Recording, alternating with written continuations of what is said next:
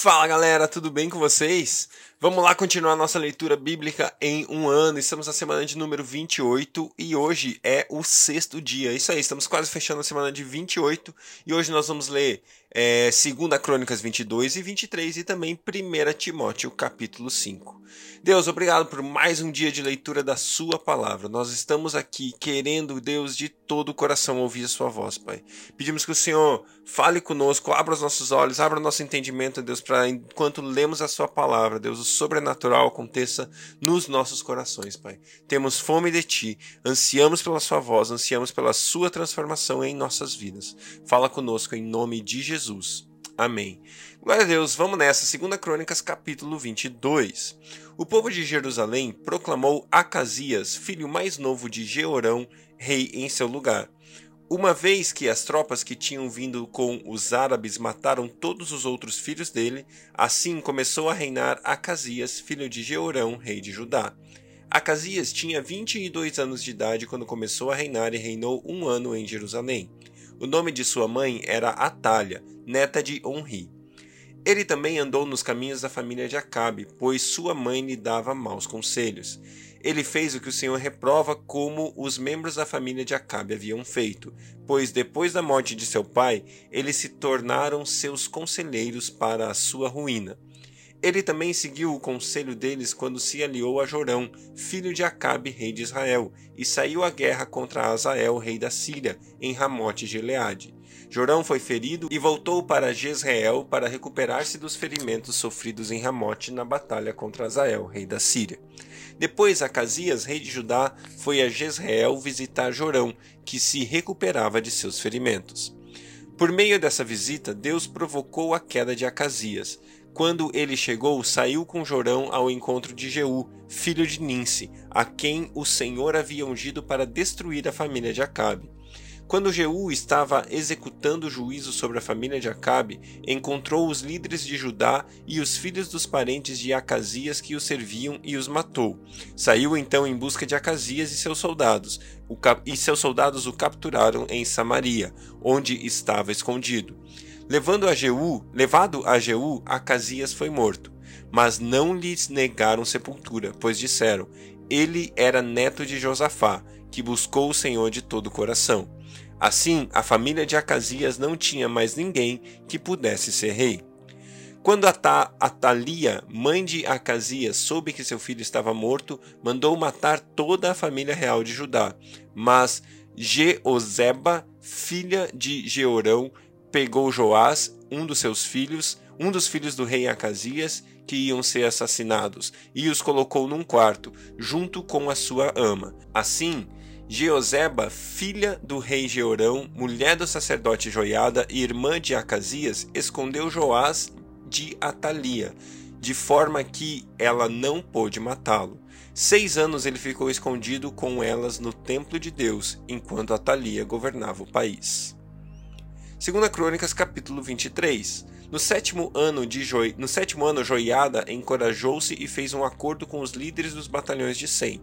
Azarias, filho de Jeorão, Jeroão, Ismael, filho de Joan... Joanã, Azarias, filho de Obed, Maaseias, filho de Adaías e Elisafate, filho de Zicre.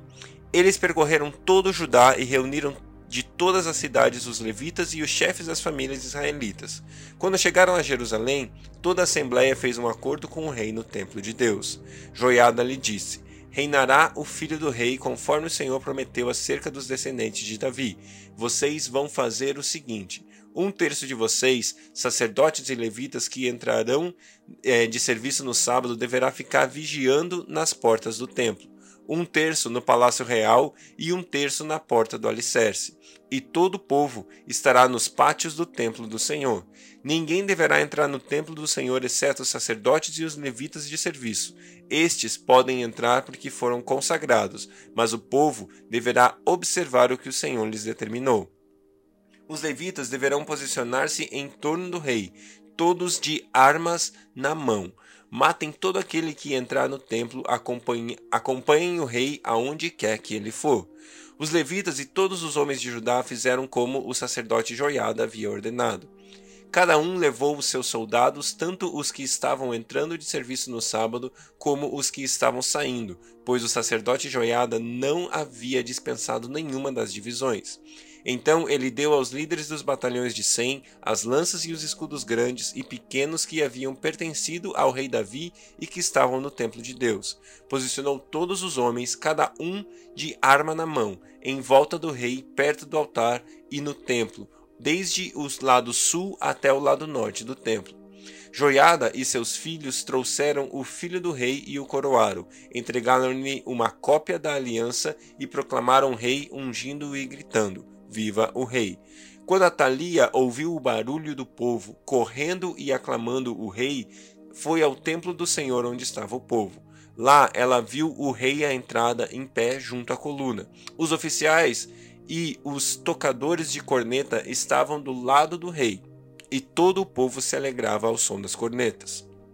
Os músicos, com seus instrumentos musicais, dirigiam os louvores. Então Atalia rasgou as suas vestes e gritou: Traição, traição. O sacerdote Joiada ordenou aos líderes dos batalhões de cem que estavam no comando das tropas: levem-na para fora por dentre as fileiras e matem a espada todo aquele que a seguir. Pois o sacerdote dissera: Não a matem no templo do Senhor. Então eles a prenderam e a levaram à porta dos cavalos, no terreno do palácio, e lá a mataram. E Joiada fez um acordo pelo qual ele, o povo e o rei seriam o povo do Senhor. Então todo o povo foi ao templo de Baal e o derrubou. Despedaçaram os altares e os ídolos e mataram Matã, sacerdote de Baal, em, em frente aos altares. Joiada confiou a supervisão do templo do Senhor aos sacerdotes levitas, aos quais Davi tinha atribuído tarefas do templo, para apresentarem os holocaustos ao Senhor, conforme está escrito na lei de Moisés. Com júbilo e cântico, segundo as instruções de Davi, também pôs guardas nas portas do templo do Senhor, para que não entrasse ninguém que de forma alguma estivesse impuro. Levou consigo os líderes dos batalhões de Sem, os nobres, os governadores do povo e todo o povo, e juntos conduziram o rei do templo do Senhor ao palácio, passando pela porta superior e instalaram o rei no trono. E todo o povo se alegrou. A cidade acalmou-se depois que Atalia foi morta à espada. Glória a Deus, 1 Timóteo, capítulo 5. Não repreenda asperamente o homem idoso, mas exorte-o como se fosse seu pai Trate os jovens como a irmãos, as mulheres idosas como a mães e moças como a irmãs, com toda a pureza. Trate adequadamente as viúvas que são realmente necessitadas. Mas se uma viúva tem filhos ou netos, que estes aprendam primeiramente a pôr a sua religião em prática, cuidando de sua própria família e retribuindo o bem recebido de seus pais e avós, pois isso agrada a Deus. A viúva realmente necessitada e desamparada põe sua esperança em Deus e persiste e persiste dia e noite em oração e em súplica. Mas a que vive para os prazeres, ainda que esteja viva, está morta. Deles estas ordens, para que sejam irrepreensíveis. Se alguém não cuida de seus parentes, e especialmente os de sua própria família, negou a fé e é pior do que um descrente. Nenhuma mulher deve ser inscrita na lista de viúvas a não ser que tenha mais do que 70 anos de idade, tenha sido fiel a seu marido e seja bem conhecida por suas boas obras, tais como criar filhos, ser hospedeira, lavar os pés dos santos, socorrer os atribulados e dedicar-se a todo tipo de boa obra. Não inclua nessa lista viúvas mais jovens, pois quando os seus desejos sensuais superarem a sua dedicação a Cristo, querem se casar. Assim elas trazem condenação sobre si por haverem rompido o seu primeiro compromisso. Além disso, aprendam a ficar aprendem a ficar ociosas, andando de casa em casa, e não se tornam apenas ociosas, mas também fofoqueiras e indiscretas, falando coisas que não devem. Portanto, aconselho que as viúvas mais jovens se casem, tenham filhos, administrem suas casas e não deem ao inimigo nenhum motivo para maledicência. Algumas, na verdade, já se desviaram para seguir a Satanás.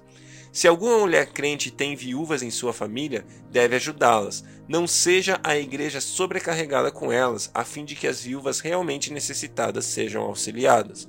Os presbíteros que lideram bem a igreja são dignos de dupla honra, especialmente aqueles cujo trabalho é a pregação e o ensino, pois a Escritura diz: Não amordace o boi enquanto está debulhando o cereal, e o trabalhador merece o seu salário. Não aceite acusação contra um presbítero se não for apoiada por duas ou três testemunhas. Os que pecarem deverão ser repreendidos em, em público para que os demais também temam. Eu o exorto solenemente diante de Deus, de Cristo Jesus e dos anjos eleitos, a que procure observar essas instruções sem parcialidade e não faça nada por favoritismo. Não se precipite em pôr as mãos sobre alguém e não participe dos pecados dos outros. Conserve-se puro. Não continue a beber somente água, também tome, tome também um pouco de vinho por causa do seu estômago e de suas frequentes enfermidades. Os pecados de alguns são evidentes, mesmo antes de serem submetidos a julgamento, ao passo que os pecados de outros se manifestam posteriormente. Da mesma forma, as boas obras são evidentes, e as que não e as que não o são não podem permanecer ocultas. Glória a Deus pela sua palavra, que Deus abençoe o seu dia e até amanhã.